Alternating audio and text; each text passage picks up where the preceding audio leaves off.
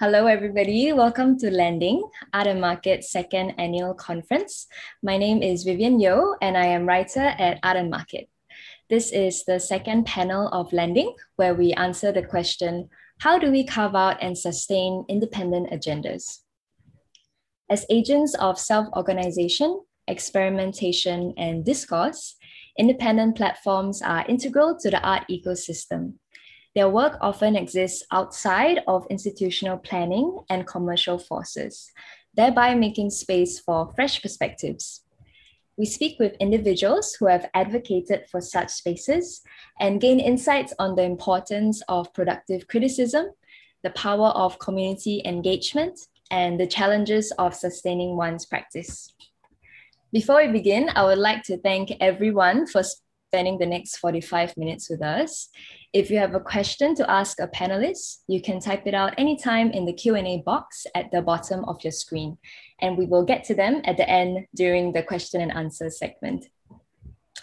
I am pleased to be speaking to Dominic Zinampan, Managing Editor of Green Papaya Art Projects in the Philippines. Hi, Dominic. Hello. Hà Thảo, Managing Editor and Program Coordinator of MATCA in Vietnam. Hi, Hà Thảo. Hi, Vivian.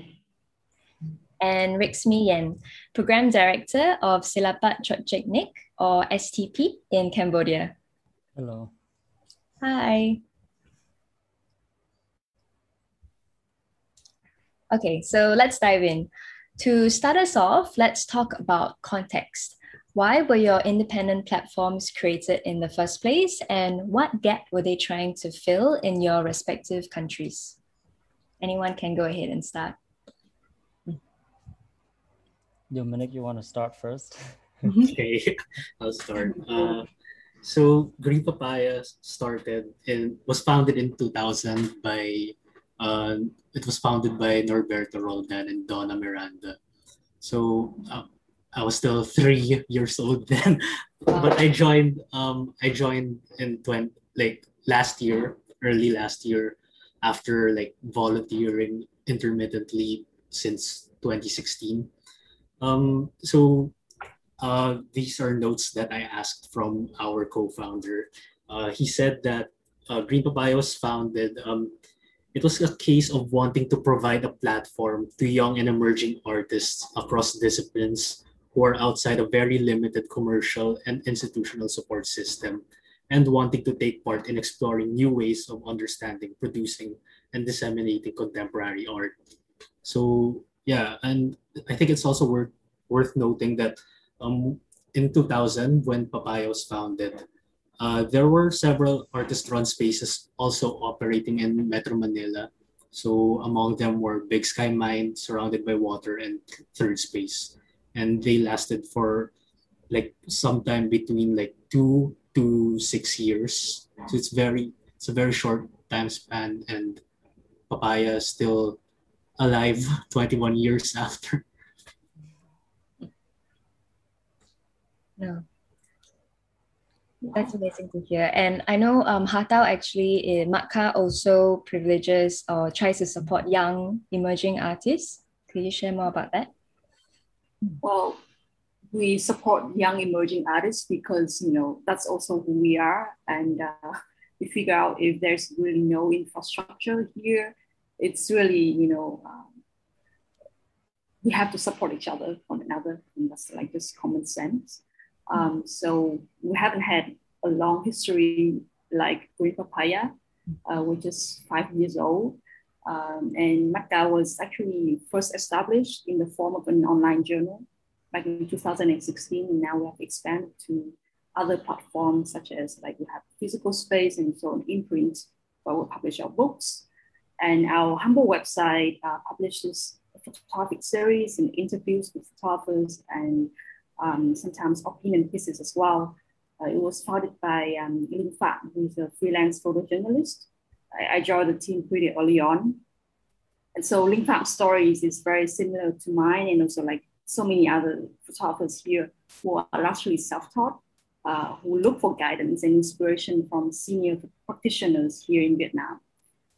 But without like like I said, without an infrastructure of schools and galleries and museums, photographers often hung out in, your gardens or cafes, right? Our coffee culture runs deep, actually. But with any click, like closed circle, the information stays within it. And, you have to earn some sort of membership to be accepted.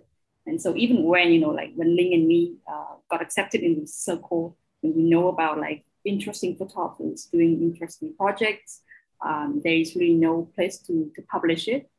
And because, these projects are self-initiated and not like commissioned by an editor or client. And so that's why MATCA was created to distribute these works to a wider audience and give these photographic works really the attention that they deserve.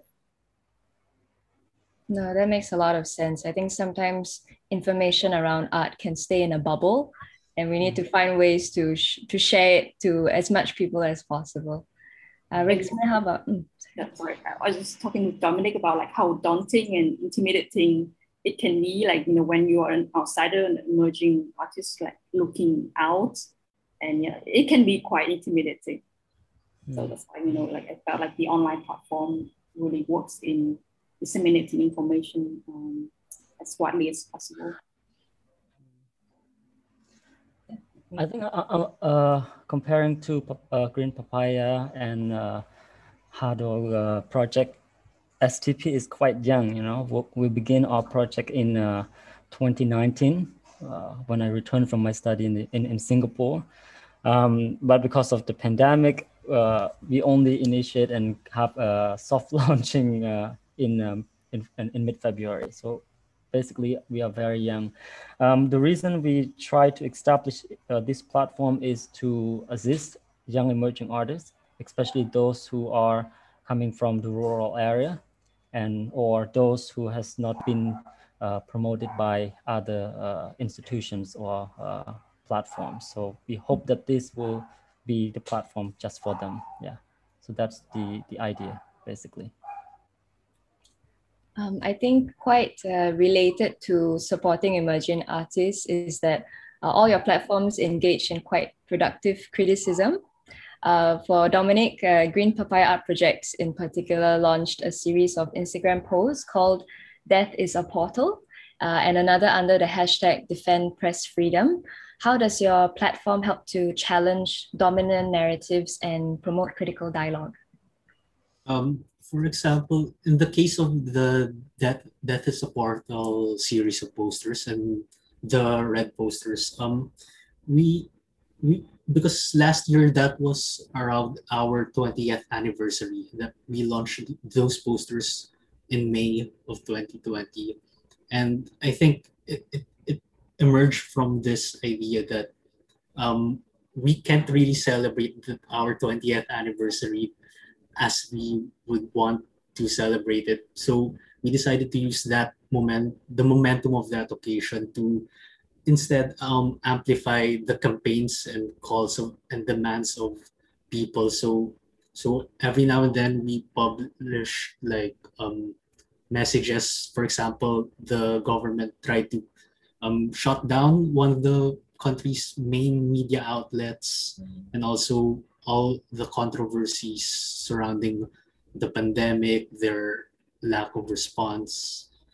But I think in general, our platform, we use it to challenge narratives and promote dialogue through, like for the past few years, we've been active organizing talks and discussions. We've been working on publications recently.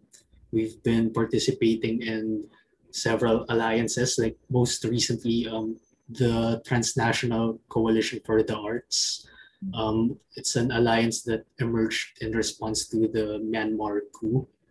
And we also see our archiving as somehow a way to also help enable the surfacing of alternative or forgotten narratives. So yeah, I think that's how we use our platform to help encourage that critical dialogue. Definitely. Yeah, I think Green Papaya Projects engages in topics in quite a political and international sense. For Hà Thảo and Rixmy, how does your platforms engage in critical dialogue in terms of the art sphere in your respective countries? I'll start first then, Rixmy. So you mentioned like dominant narrative in Vietnamese photography, like if you simply Google photography from Vietnam, for example, and click images, then you mostly will see two kind of images, you know, which is from the Vietnam War, and the other type is like of Ha Long Bay or Long Biên Bridge or Girls in Alzai and whatnot. So because of this specific history, photography has been viewed as a form of propaganda, and now, you know, as a tool to promote tourism.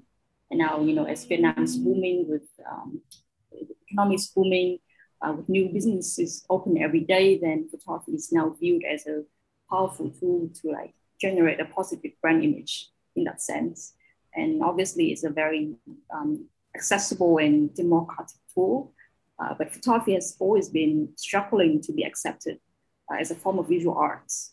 And this debate has been, you know, like going on forever, right? So there's a tension or like a gap between photojournalism and art photography, so-called. But at the same time, like photography is not fully accepted in contemporary art galleries or the official curriculum of Vietnam Fine Art University for many reasons. And so the kind of photography that we stand for occupies like an isolated space. And it's been quite a journey to try to bridge these gaps because for us, we don't really discriminate. We feature photography of all kinds as long as it's conceptually and visually strong. We just don't really feel the need to deepen the already existing hierarchy between, you know, different genres of photography. And I'm also thinking of visual art as, you know, in its most general definition, right? So not necessarily photos created to be exhibited as fine art prints in a Waikiki gallery, like a fashion campaign or like a long-term documentary series can also be considered art if it's driven by a distinct personal vision.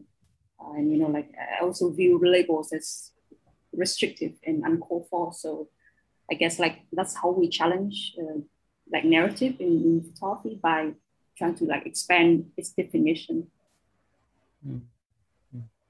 Thank you. Yeah, from STP perspective, as I mentioned, we're quite young.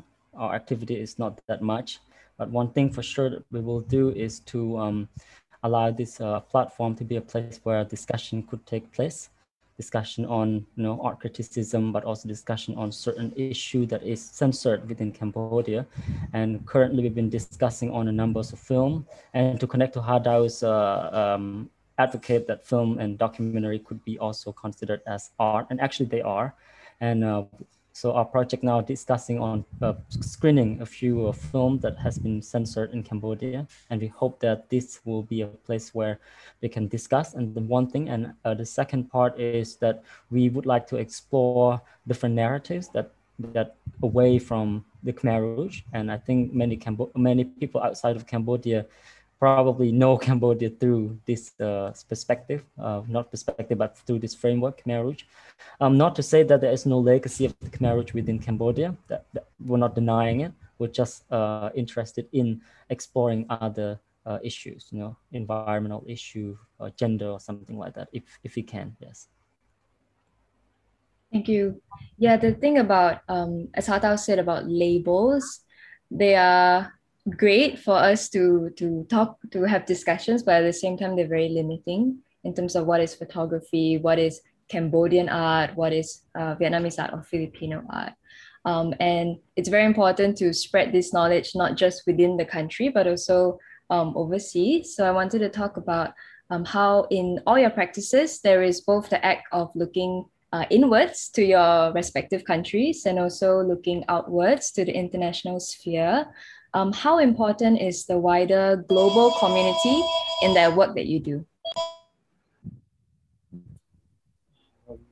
So with Green Papaya, I think like like looking through the archives, like ever since it started, I think it always had the wider, it always considered itself part of the wider global community, art community.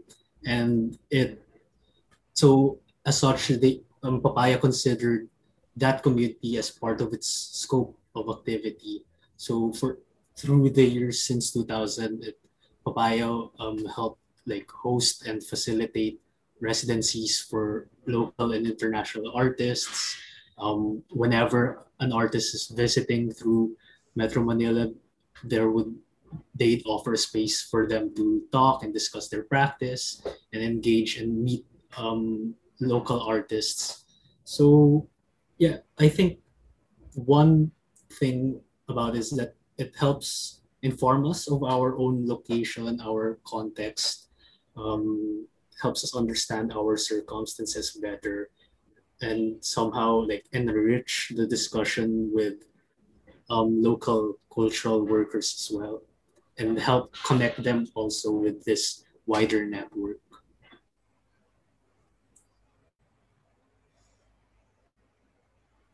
And Vivian mentioned, like, Vivian points out the fact that MATCA is published in both English and Vietnamese.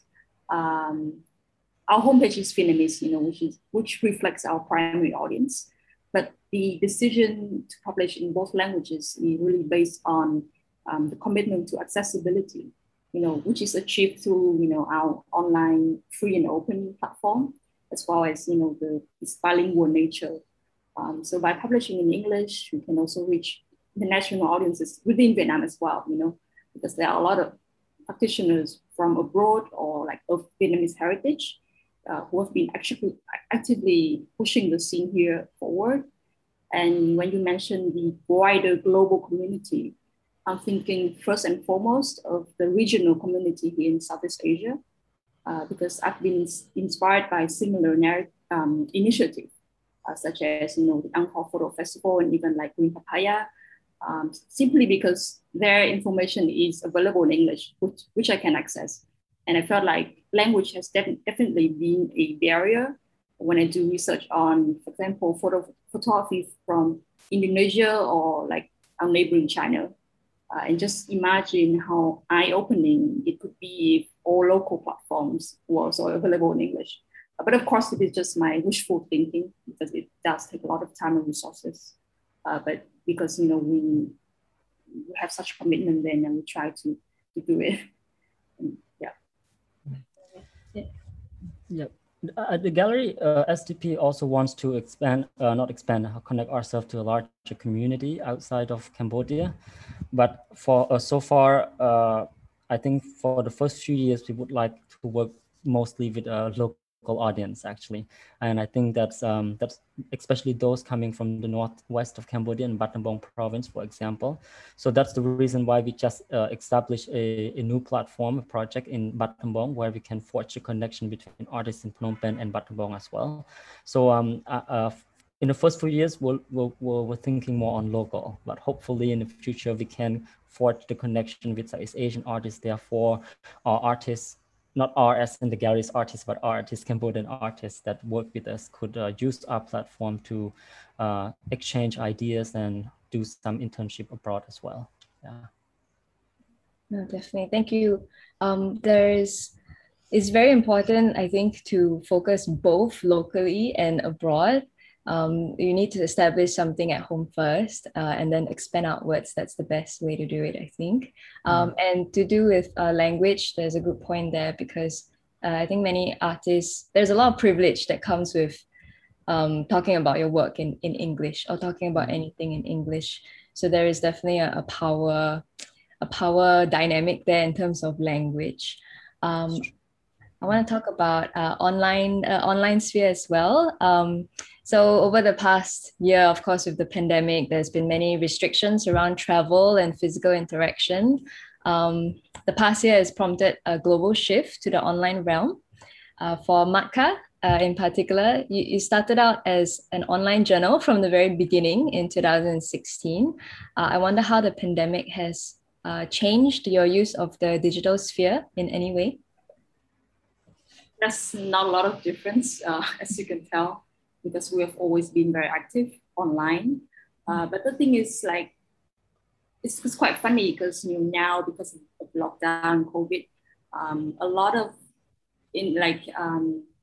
international organizations, for example, are funding online activities, and we've been trying to get funding for those activities, you know, for the past years. But I guess it's not as sexy, for example, like as exhibition or like community programs.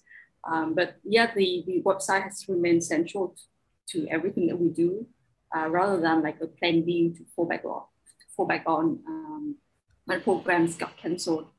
But during lockdown in last year, we've been able to find out time to review and update the website and to have a new section dedicated to the physical space and also a web shop that enables direct payment. So it's not like a total transformation, but we are quite proud of it actually. Again, like the point being transparency and openness and efficiency even. So in 2020, actually just last month, during a program called Photo Hanoi, which we are a key partner, all exhibitions unfortunately have to close. So what we did was quickly do a 3D scan, resulting in a virtual walkthrough, which I think is the best substitute for the moment. Mm. So despite spending a big chunk of my day online, I'm actually a bit skeptical towards digital exhibitions. I'm not really sure if you have the same, you share the same sentiment, but viewing rooms are really just web posts. And like there's a popular platform called Kusmanchix, if I'm not mistaken, you know, which is used to, like, you know, for digital exhibitions, but really it offers no sense of space and light. And I think it sort of like defeats the purpose of an exhibition. Yeah.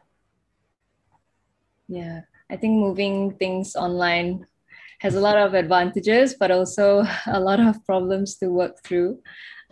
Dominic, I know Green Papaya Art Projects have been working actually with Asia Art Archives in 2017 since 2017 to archive its materials online. Of course, this was meant to be in preparation for its closing during its 20th anniversary. Could you tell us more about this collaboration? So Green Papaya and Asia Art Archive were both established in 2000.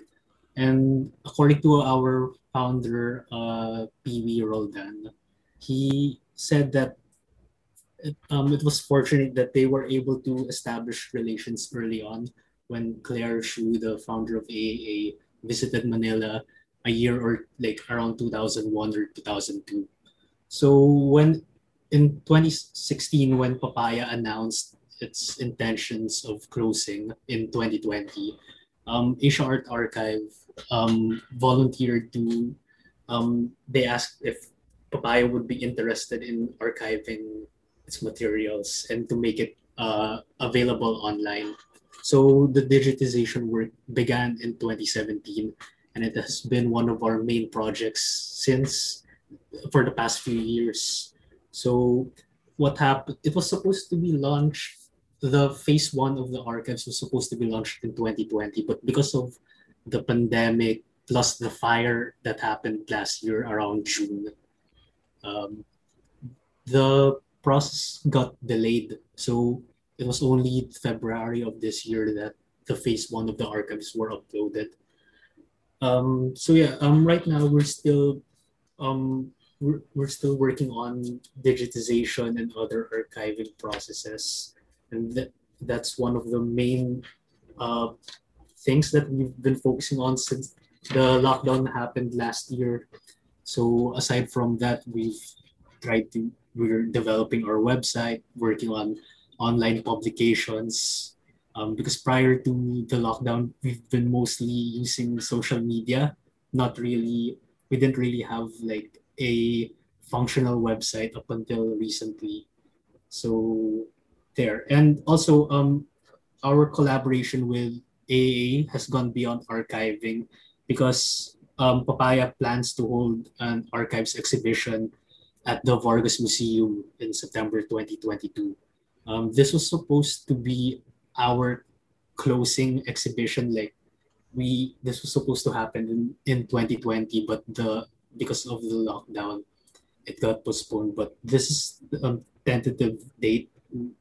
We're planning to exhibit Papaya's archives, and it will be co-curated by Chương Đài Võ. She's from the AA, and she's been handling our archives, and by Patrick Flores of the Vargas Museum.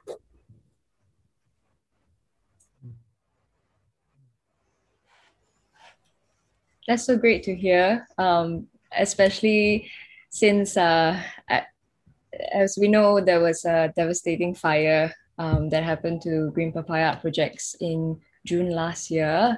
I was wondering, in light of this totally unforeseeable event, how have you kept your platform afloat, apart from archiving all your materials?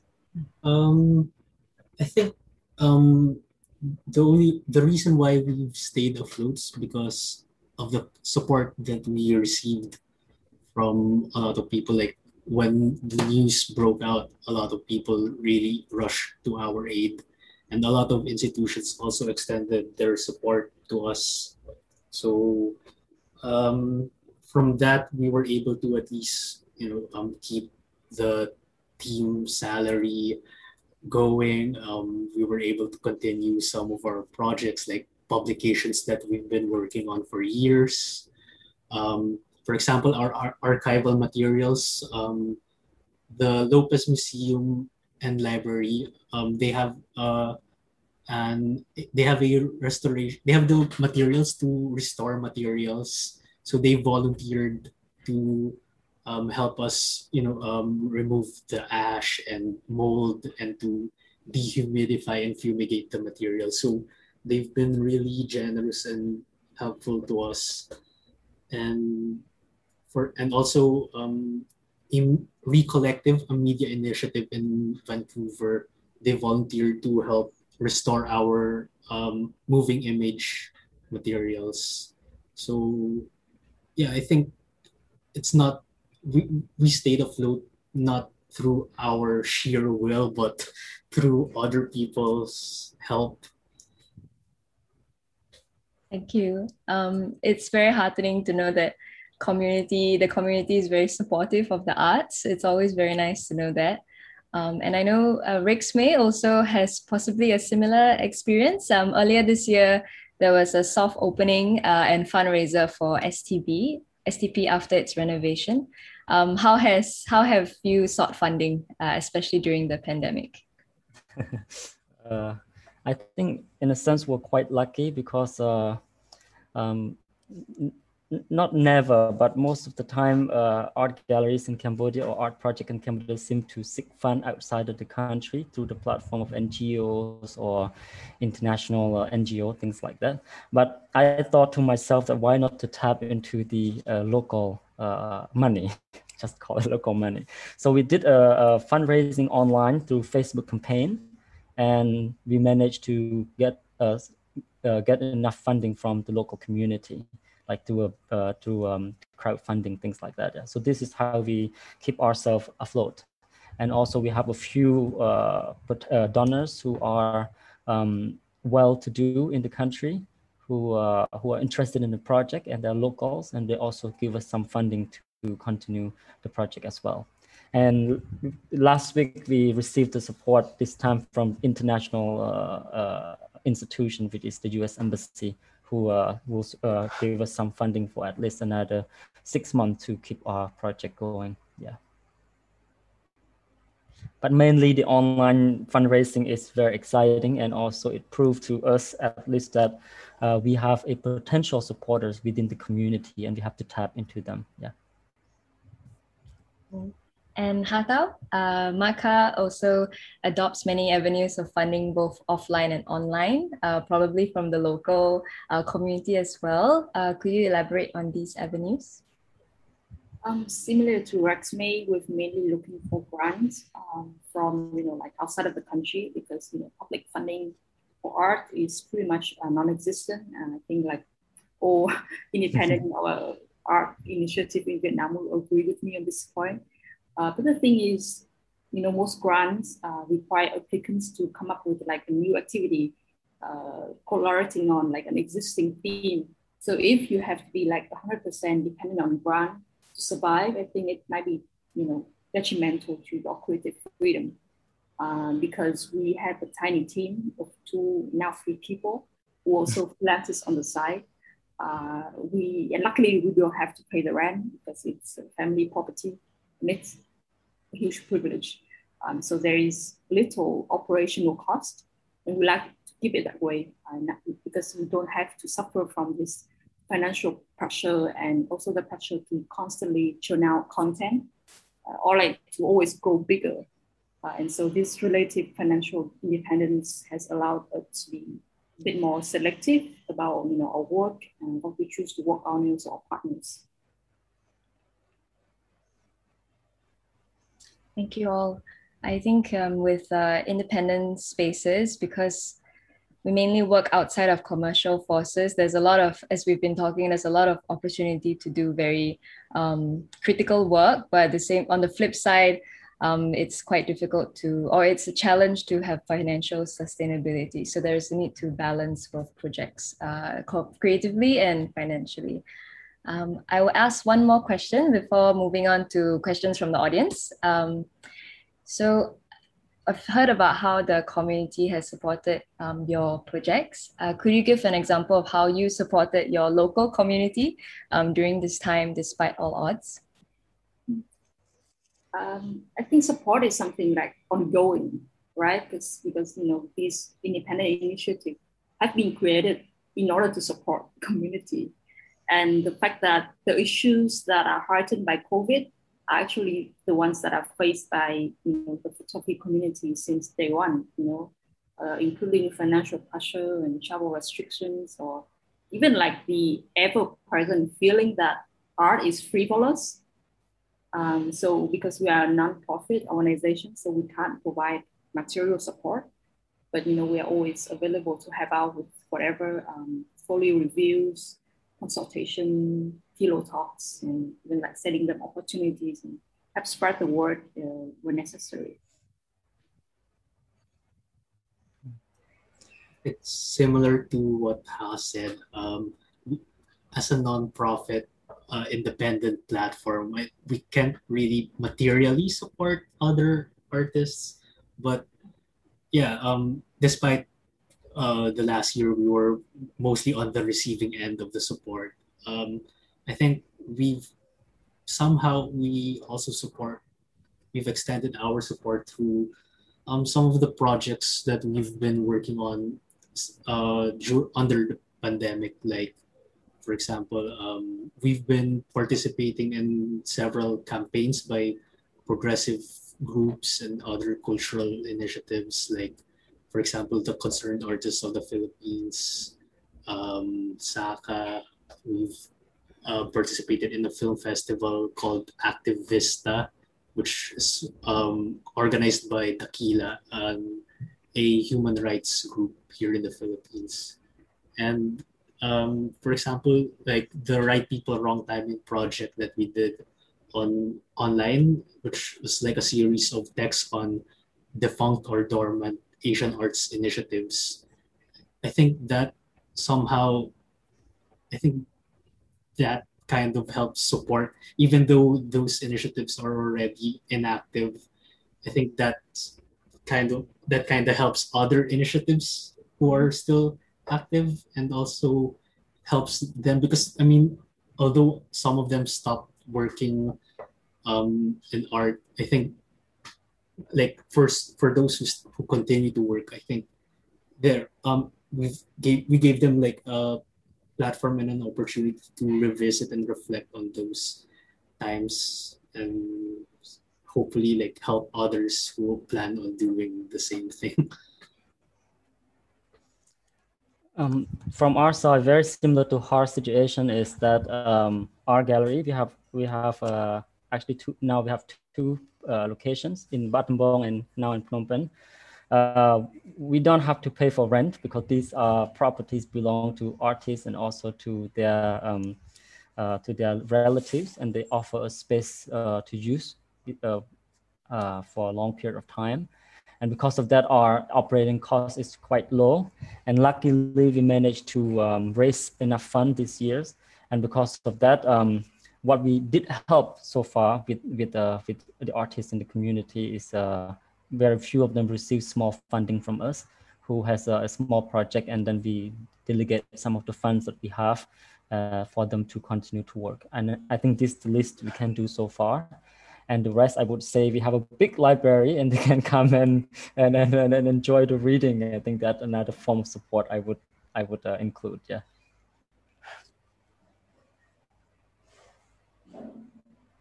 Thank you.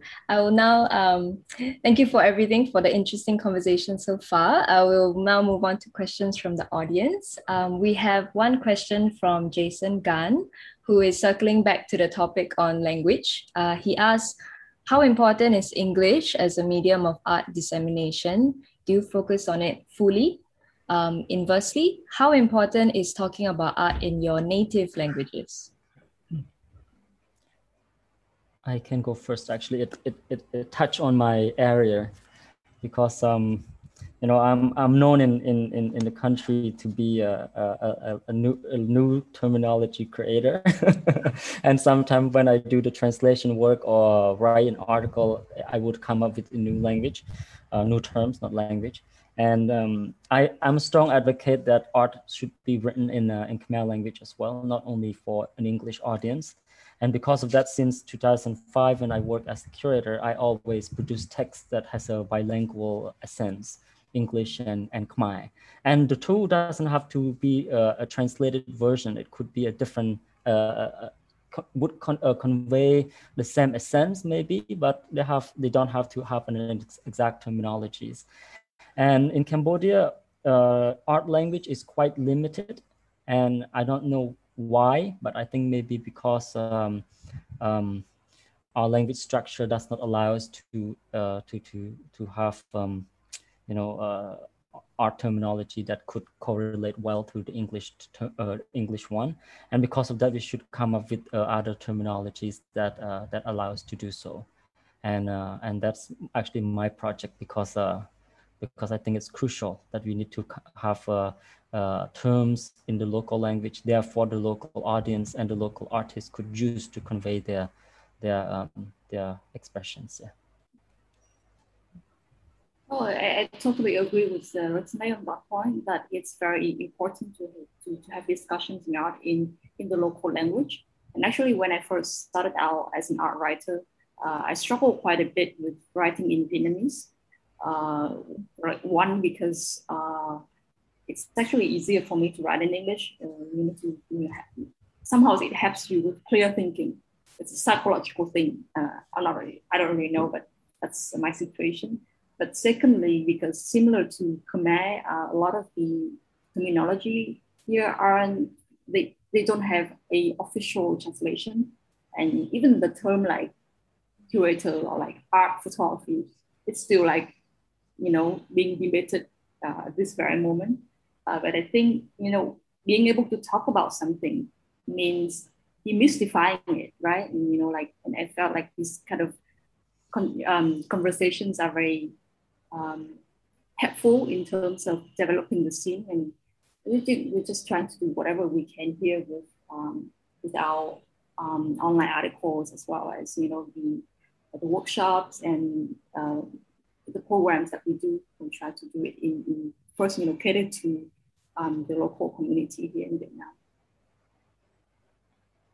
I totally agree with both Rixmy and Hà, but that's why it's unfortunate that English is our default language when it comes to like this as a medium for our art, like discussions and dialogue, because it's, you know, we were colonized by the Americans for like half a century, and up until now their influence still lingers. And but we're conscious of it and we're trying to somehow to decenter that, because, for example, with like the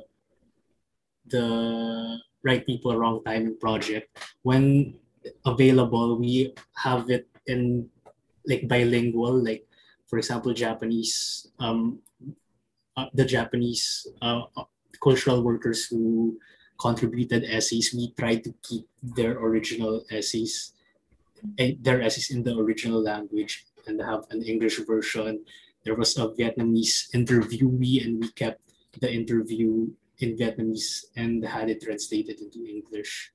So yeah, I think also, as Rixmy pointed out, I think with Filipino, I think there is terminology, but either the vocabulary isn't developed, or at least the resources to like know it and to access that kind of writing isn't. So it's hard. Like I would like to learn how to write well in Tagalog or other languages in different regions of the Philippines, but the resources aren't accessible, I think.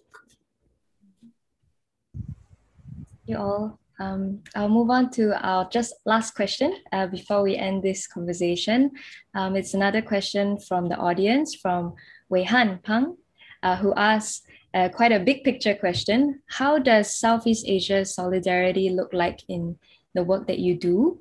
Has it been difficult creating / imagining work that speaks to, resonates, or supports to the causes that are important to other Southeast Asian countries?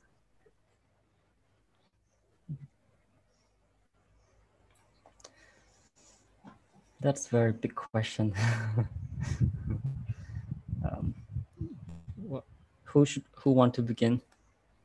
I think I'll say really quickly. I think our solidarity with the region isn't really. We don't really reflect that in art making, but in organizing and being part of alliances. So we do. Projects that respond to like the urgencies of our local context, but we don't really see it as like speaking about other people's urgent situations. What we do instead is amplify their calls, their campaigns, and support them, and try to participate in those networks. I just speak for my own experience. So like many other photographers here in Southeast Asia, I grew up from Angkor Photo Festival, which has a free workshop. And that's pretty much like the only option that I can afford, in order to, because it's free, and then, it's pretty cheap to travel to Cambodia. And also, within the community, I feel like there's a cultural shortcut. And, when visiting other countries, I like to learn from, I feel like it's easier to learn from them regarding the similar economic and sometimes political histories that we have. Mm. To be honest, I don't know how to approach this question, but what comes to mind is that I'm not sure whether we agree on what is important in Southeast Asian countries, because the importance of a certain narrative and cause might be interpreted differently by different artists and different group of people. So I think the concept is there to speak probably is more important. So whether or not it resonates is the question of how this touch the audience themselves. So that would I approach to this question. Yeah. Okay. On that note, I'm gonna end our discussion here. Thank you, everybody. Thank you to everybody in the audience for spending the last 45 minutes with us. And thank you, Dominic, Hà Thảo, and Rixmy for the conversation. I truly appreciate and I'm very thankful for all the work that you do, both in your own countries and also the impacts of your work throughout Southeast Asia and globally as well. So thank you very much. For our audiences, If you would like to catch two other great panel discussions in Landing happening for the rest of today, please visit artandmarket.net/landing. To give some more information, Landing continues the conversations from our annual publication, Check-In. The e-version, if you haven't checked it out yet, is free for all to read on artandmarket.net/check-in. There is also a limited print run of Check-In, and we would greatly appreciate it if you would consider purchasing a physical copy, which would go towards programming at Art and Market, such as the panel discussions you have attended today. And a quick note that all our panelists here have their contributions in Check-In as well. So if you want to read Check-In, you can read more about their specific projects. Thank you and see you soon.